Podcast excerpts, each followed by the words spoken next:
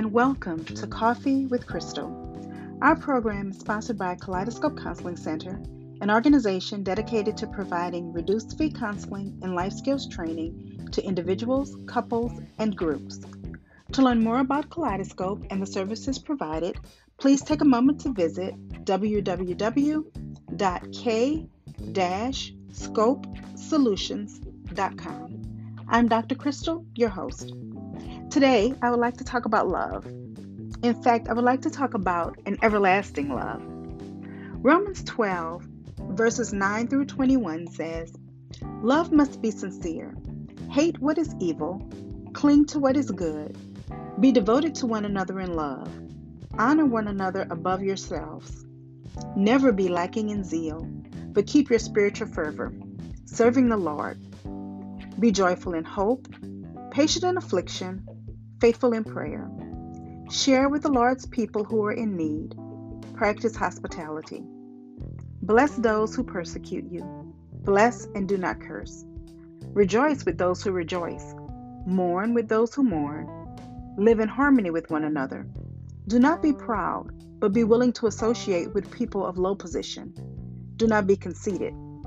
Do not repay anyone evil for evil, but be careful to do what is right in the eyes of everyone. If it is possible, as far as it depends on you, live at peace with everyone. Do not take revenge, my dear friends, but leave room for God's wrath. For it is written, 'It is mine to avenge. I will repay, says the Lord.' On the contrary, if your enemy is hungry, feed him. If he is thirsty, give him something to drink.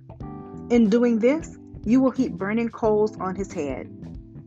Do not be overcome by evil, but overcome evil with good." Whew! Not that starry-eyed, butterflies in the stomach reading you were expecting, is it? You see, I believe that to have a love everlasting, you have to be willing to surrender all and love as God commands us to love. In fact, Ephesians chapter one, verses four through six say, "For he chose us in him before the creation of the world to be holy and blameless in his sight. In love, he predestined us for adoption to sonship through Jesus Christ, in accordance with his pleasure and will, to the praise of his glorious grace, which he has freely given us in the one he loves." So you see, the scripture says that we were chosen by God. How does that make you feel? To know that you were chosen by God. You know, in fact, everyone needs to feel loved and secured, no matter how tough that outer shell is that they may portray. But that need looks different in everybody.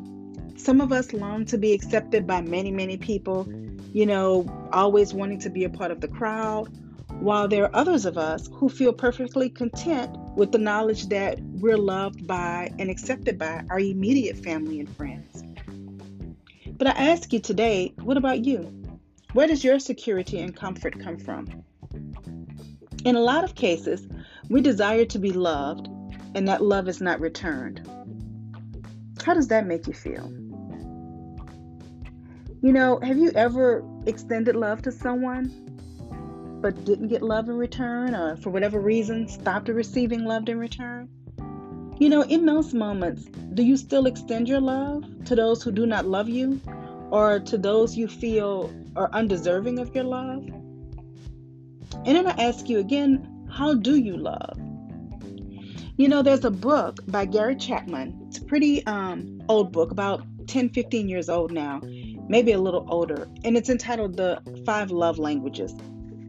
And in that book, Gary describes five different types of love, ways that we show and receive love. One is words of affirmation, and that's the verbal praise and encouragement, thank yous, compliments to you, you know, compliments to others, special notes um, or tokens, verbal affirmations, either to you personally or, you know, about you to other people. So that's words of affirmation. Then the second one he talks about is quality time. That's having others' undivided attention. You know, you enjoy having people come over and just hang out. You can't do a lot of that now with COVID. And, you know, this is my love language, so it's kind of getting to me because I can't hang out the way I like to. But it's sharing quality activities and conversations with others. It's really getting inside someone's head to know their most intimate thoughts. Then there's gifts. You know, that's the visual tokens of love, um, awards, that's the flowers, the candy, all of the excitement that comes along when you receive a gift. And then there's acts of service, and that's doing for others or having others to do for you. And lastly, there's physical touch. That's the pat on the back, the hugs, you know, the um, friendly elbow jabs, the just rubbing of the shoulders.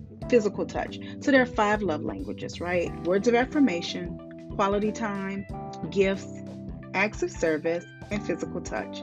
So ask yourself, which of those best describe how you love? And which of those best describes the love that you long to receive in return? Now, I've said that quality time is my love language, but the world doesn't revolve around me. It doesn't revolve around you or any of us for that um, for that matter. So what happens when your love language and the love language of the one you love are different? And it happens in more cases than not, because haven't you heard, you know, opposites attract? I know for me, like I said, quality time is my love language, hands down. For my husband, hands down, acts of service is his love language.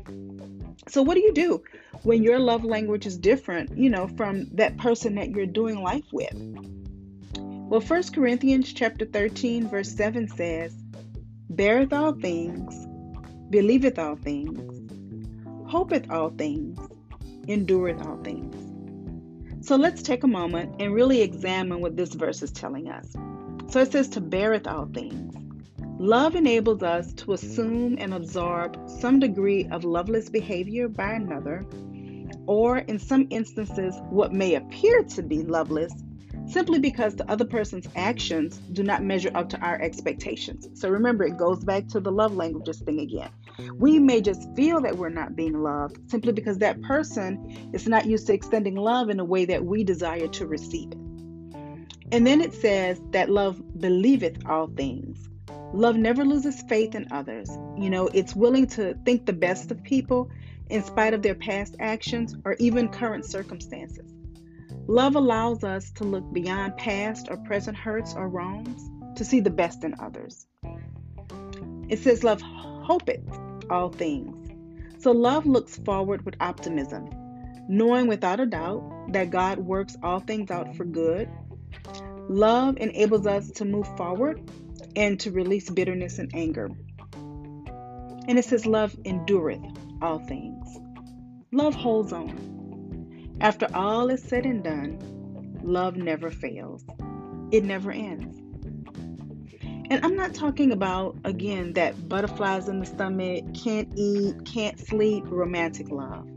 I'm talking about the kind of love that can only be attained and given through a deep relationship with God. So today I want to leave you guys with two scriptures. One is First John chapter four, verse seven, which reads, Beloved, let us love one another, for love is of God, and everyone that loveth is born of God and knoweth God. So let us love one another. And then finally, Deuteronomy chapter thirty-three, verse twenty-six. And I ask you guys, just close your eyes and envision this. It says, there is no one like the God of Jeshurun, who rides across the heavens to help you, and on the clouds in his majesty.